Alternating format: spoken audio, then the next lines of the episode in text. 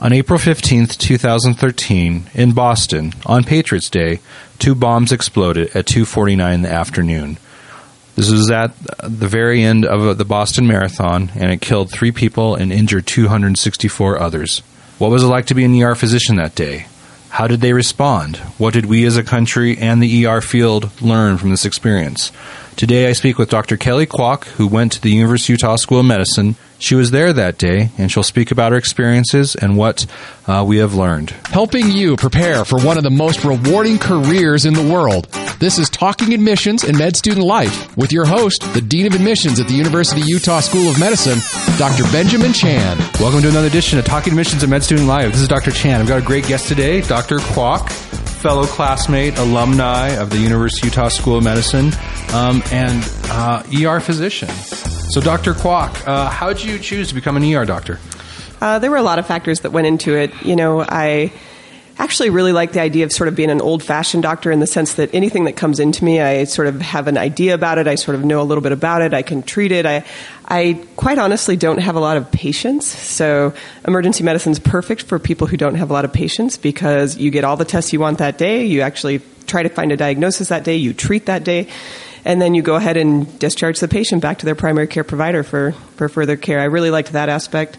Um, I also just like the fast pace. I have to say, I like trauma. I like excitement. I get bored easily, and the emergency department is never somewhere where you get bored. Very true. So, you know, I interact with a lot of medical students. They tell me that, you know, sometimes they struggle in making their choice, you know, what kind of doctor they want to be. At what point during your four years did you kind of know that the ER field was for you? Oh, I can, I can really relate to that feeling because almost every rotation I did, I thought, this is a good rotation and I like it. And I particularly liked OB and PEDS.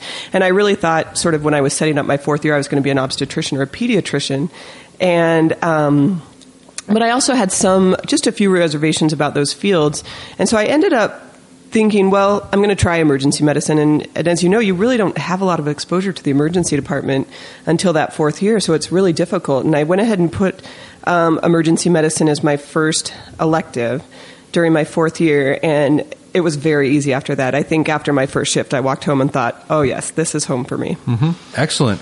And so what specifically? How I mean, how, how, did the University of Utah School of Medicine? How did it help you make that choice? How did it help you become a doctor? Well, I have to say that people in all of my rotations were really great, and they were really great teachers. They were really great, great clinicians, and they were really ex- inspiring.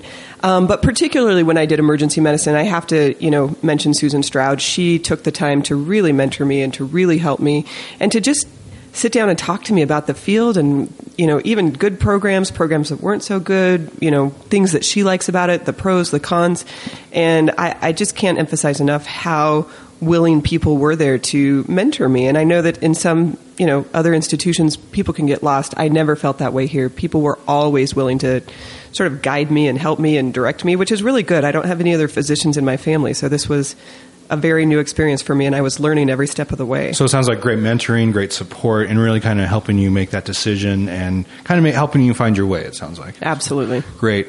And so let's talk about ER residencies because there is there is a split. This is a very unique in medicine. There's you know, people always ask me like, "Oh, what are the shortest residencies you can do? Which are the most longest?" You know, and I always say, "Well, you know, pediatrics, family medicine, some ER programs are three years, but some ER programs are four years, and this is kind of unique uh, in the medical field. So, it, can you tell me more about yeah, that? Yeah, it is really unique, and I think that sort of a lot of programs started out as four years, but then the funding only came for three years. So, most of the new programs that you'll see coming almost exclusively are three-year programs, and then some of the older, more established programs are the ones who have really stuck with that four year format.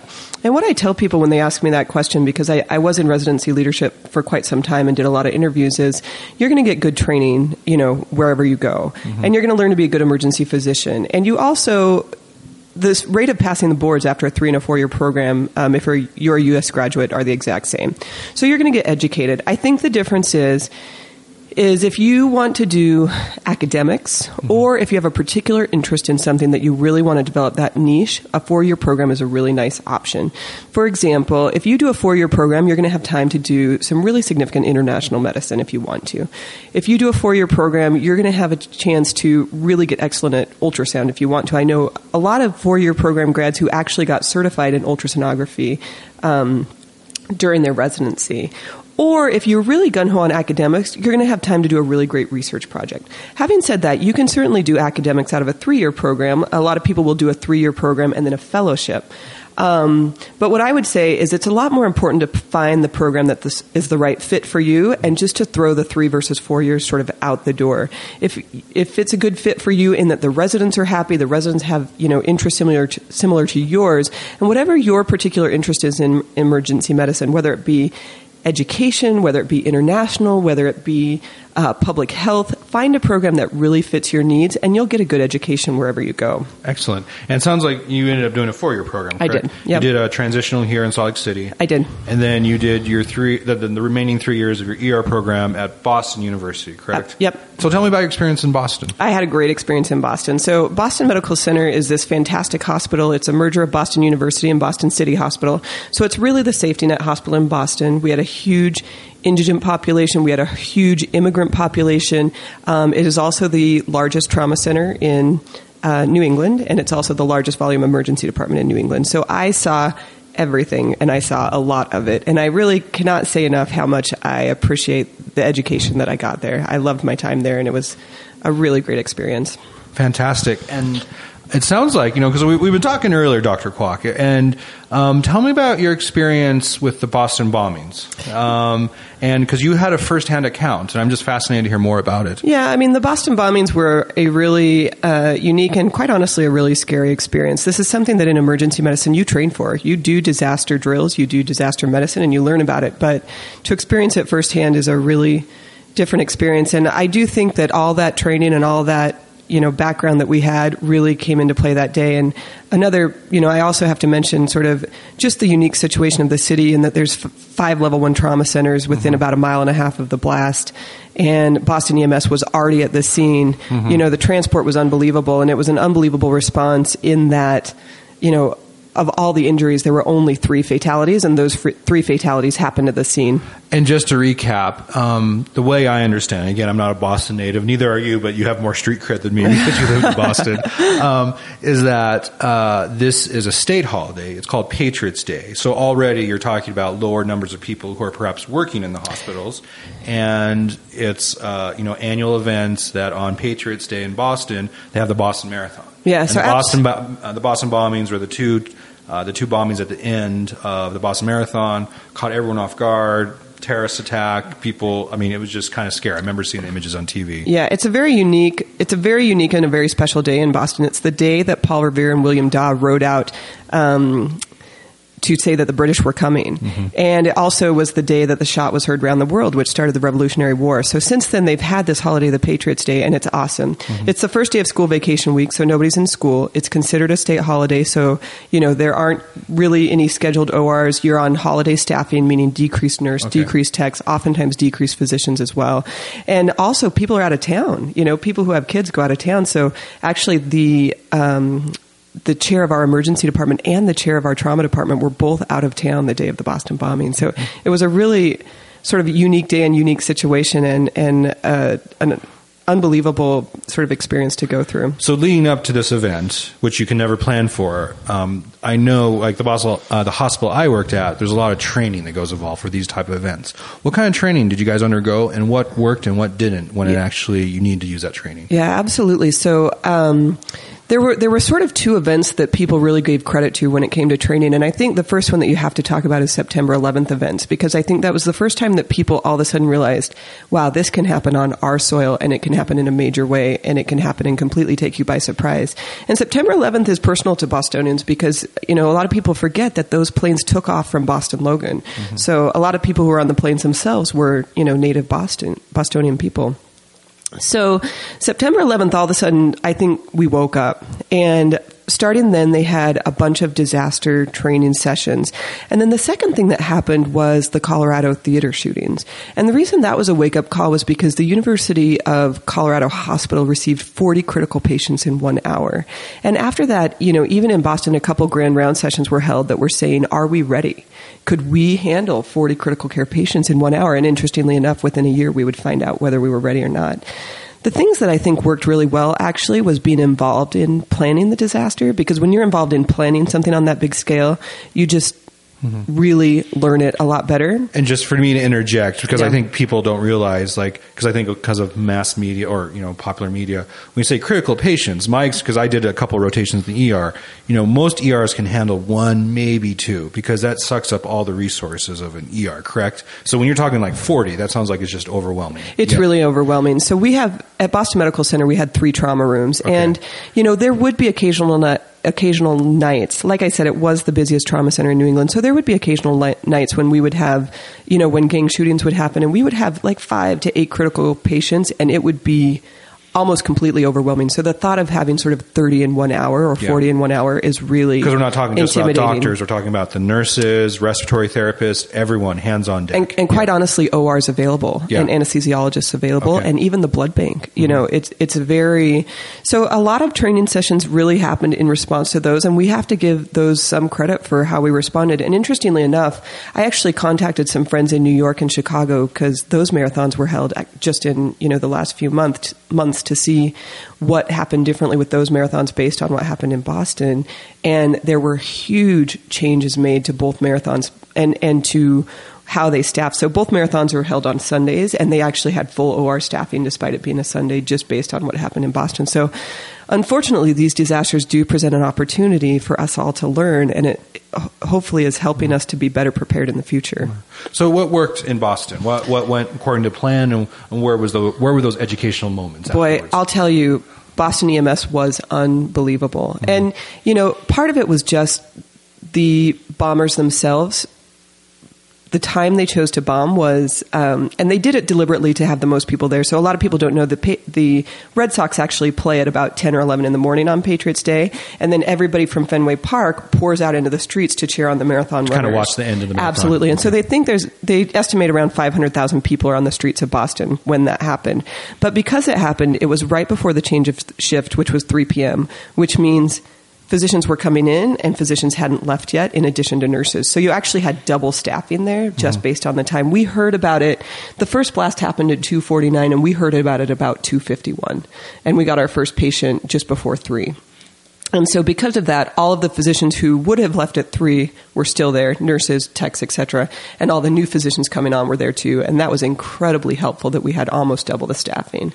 Um, so that worked incredibly well. You know, um, there was actually you cannot underestimate the amount of help bystanders on scene. I, you probably saw the images where the blast happened, and almost immediately people started tearing away fences to get to the victims. Yeah.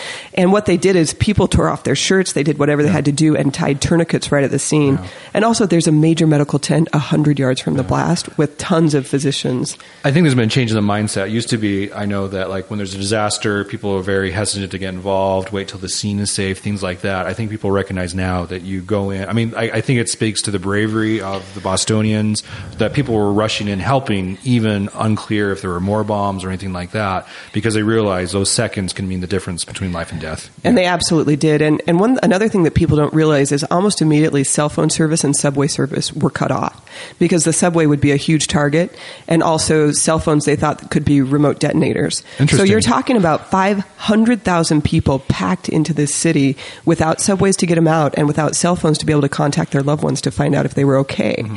And you're also talking about these first responders and the people in the medical tent running to get victims in and out of there while there are reports that there are bombs everywhere. Remember that there was a JFK fire that happened about 3:15 p.m. Mm-hmm. and at that point That was the library, correct? At the Yeah. library. Yeah, at that point we actually thought that was another bomb and at that point we thought there are bombs all over the city and we're in big trouble. So the- these responders are going all the while there are reports of bombs everywhere. And don't forget also everybody those 500,000 people, many people just dropped their bags and ran. Mm-hmm. And every bag has to be treated Wow. as a potential explosive device. So it was it was unbelievable the amount of incredible medical care that came out of a scene of the uttermost chaos. So three o'clock, first patients start rolling in. Like, what, does the ER look like? What's going on? What do they do different uh, Yeah. than a normal ER would function at the moment? Yeah, so I wasn't actually there um, in the emergency department at that point, but essentially what you're trained to do and what we did is you're trained to create a space just essentially all patients in the emergency department who you know are going to be admitted go upstairs. It doesn't matter where they are in the workup, they go upstairs and they go away. Anybody whose workup can be completed the next day gets discharged and you ask them to come back the next day. There was an announcement made in the waiting room that said there has been an explosion at the Boston Marathon. There we expect many critical patients to arrive shortly. Mm-hmm. If you can be seen tomorrow, please come back tomorrow. And people got up and left out of the waiting room. So essentially what happened was they tried to clear space. Now, the thought is when it comes to a disaster that the first patients you're going to see are the walking wounded because the thought is that it takes EMS some time to get there. That wasn't the case. The absolute most critical patients came this time, and that's because EMS was already at the scene. Okay. And so, so essentially, patients one, two, so you got the most severe right off the bat. Absolutely. Okay. Patients one, two, and three arrived all at the same time in the same ambulance. They mm-hmm. had had tourniquets put on them, put in the ambulance. trauma, significant absolutely. Okay. All of them had amputations. Okay. Um, and and it, and those three patients immediately went into our trauma rooms, but that was the end of our trauma rooms, and we still had a lot more patients coming. So essentially, they cleared out almost one complete side and most of a second side and put all critical patients on those two sides. I know it's frustrating to me that you know, and I, I frustrated is not the right word, but as as our, our system develops, there's more and more reliance on electronic medical records and things like that. How do how does the EMR factor into these situations where you have to make really quick decisions and you don't have time yeah. to upload people's health insurance and all that kind of stuff? Yeah, so. well, that was one of the things we learned very quickly was the electronic medical record became completely obsolete. There okay. was no way that we could register these patients quick enough, and also when you think about these absolutely critical patients who need blood right now, who need maybe antibiotics right now, who need you know imaging right now. There's it's just impractical to think that a physician is going to run from their bedside to the computer, put an order in, run back, and not to mention that you know many, many, many hospital workers poured into the emergency department to help. Mm-hmm. And so the thought of running to the computer, logging in under your name, getting in and putting the order, then running back to the patient, it was totally, totally uh, not possible at all. And so what we learned and took away from this is now Boston Medical Center has a disaster cart. There's a hundred files in it. Those hundred files have a bracelet with a number, and every file, every paper in that file is stamped with the same number. And when a disaster happens, the cart comes out, a patient comes in, they get a bracelet with a number. There is a um, order sheet that goes on their bed, and then there's also a, um, a sort of chronological sheet that says everything that happened mm-hmm. to that patient. So we've kind of come back full circle because I remember in the 1950s and 60s that chart would always be at the patient's bed. Exactly. and like you know you would do rounds, you would exactly. pick it up and flip through it. So yep. And like now in a disaster, that's what would happen okay, again. Interesting. And that way you could keep track of exactly what happened to every ba- patient because there was some confusion about who had received antibiotics, who had received a tetanus, who was going where, mm-hmm. that sort of thing. Um, but that's and then it will be retrospectively mm-hmm. entered into the electronic medical record later on. What other educational moments were taken away from this, you know this horror, this tragedy? You know, I, I have to say that the most educational thing for me was the response of a community to a terrible tragedy. You know, this evil event that was perpetrated by these two victims. Um, you cannot imagine the outpouring of community support for the medical professionals, for the victims, for just the community community themselves. You know, we had first graders who made pictures and sent them to us. We had um, all the other emergency departments in surrounding cities sent mm-hmm. food and gifts, etc. And you talked about um, blood banks. I assume there's a large outpouring. There was a large outpouring blood. of people donating blood. You know, mm-hmm. the Boston One Fund was created to raise money for the victims and re- cre- and raised an unbelievable amount of money. You know, it was just it was such an evil event, and then but you could just see the goodness totally overwhelmed the evil after this happened, and that was a really neat experience mm-hmm. for me. I mean, yeah, I agree. I, I, yeah, you see humanity's worst by these horrible acts, but then you see this outpouring of love, and then you see the best side of humanity. And we really yeah, did. You yeah. saw the absolute most beautiful, best side of Boston you would ever see after that event. That's great.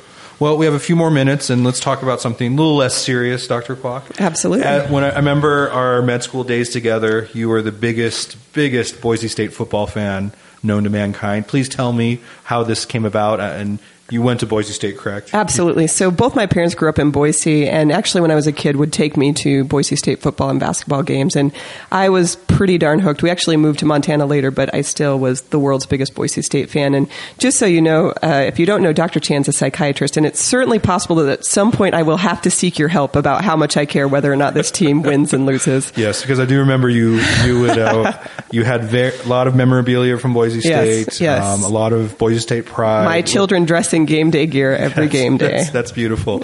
Um, and let's just talk, like you know, and I I exchanged some emails with you before this podcast. There was a there was a recent change with the Boise Yeah. State football program. Yeah. What, what's your thoughts? And can you t- tell everyone what happened? Well, I'll tell you. So, Chris Petersen has been our coach now for um, for eight years. He's been absolutely fantastic. It's been an unbelievable and unprecedented, unprecedented uh, experience in Boise State football. And he actually initially interviewed for the USC job, and I was a little nervous that he would go. He's been there's been some indications that he maybe is feeling like there's another challenge, but he he bowed out of that discussion. And when he decided to do that, I actually thought we were pretty safe.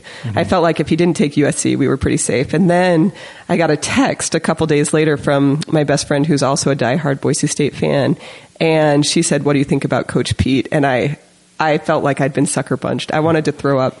And it turns out that he is looking for a new adventure at University of Washington. So I absolutely wish him all the best and appreciate all that he did. But mm-hmm. The golden lining of this is one of our offensive coordinator during our absolute best years um, had moved on to, initially to be the offensive coordinator at Texas and then next to be the head coach at Arkansas State. And now he's coming back to coach. And this is actually a pretty exciting thing. He's not Coach Pete, but he's a Boise native, played at Capital High, um, walked on to Boise State and played backup quarterback uh, at Boise State, and then became, you know, was a graduate assistant, then was a quarterback, and really worked his way up and loves Boise. And it's Bryan Harsin. Bryan Harsin. And if anybody can sort of continue the legacy, the legacy, the tradition. this is the guy. Yeah. And actually, interestingly enough, my friend, when she texted me that, of course, I immediately got onto ESPN.com and IdahoStatesman.com. And then I emailed her back and said, let's interview Harsin. Mm-hmm. So I'm shocked that they didn't consult me, but if they mm-hmm. had, he would have been my first choice. So I guess the question I have to ask ne- next, Dr. Kwok, let's pretend Boise State football comes calling and wants you to join their staff. Would, would you do it in a heartbeat? yes, I would. Okay. that's that's what I thought. Yes. Like all roads lead. I love medicine, but if ESPN called and wanted me to be a sideline college football reporter, No, no, I'm not talking about ESPN. I'm talking Boise State. Boise, I would go to. Oh, okay. Yes. All right. Well, Absolutely. I, am looking forward to seeing that in the next couple of years. All right. Well, thanks, Dr. Kwok. I appreciate you taking time. My to, uh, pleasure. Thanks for this having me. All right. Thanks for listening to Talking Admissions and Med Student Life with Dr. Benjamin Chan, the ultimate resource to help you on your journey to and through medical school. A production of the Scope Health Sciences Radio, online at thescoperadio.com.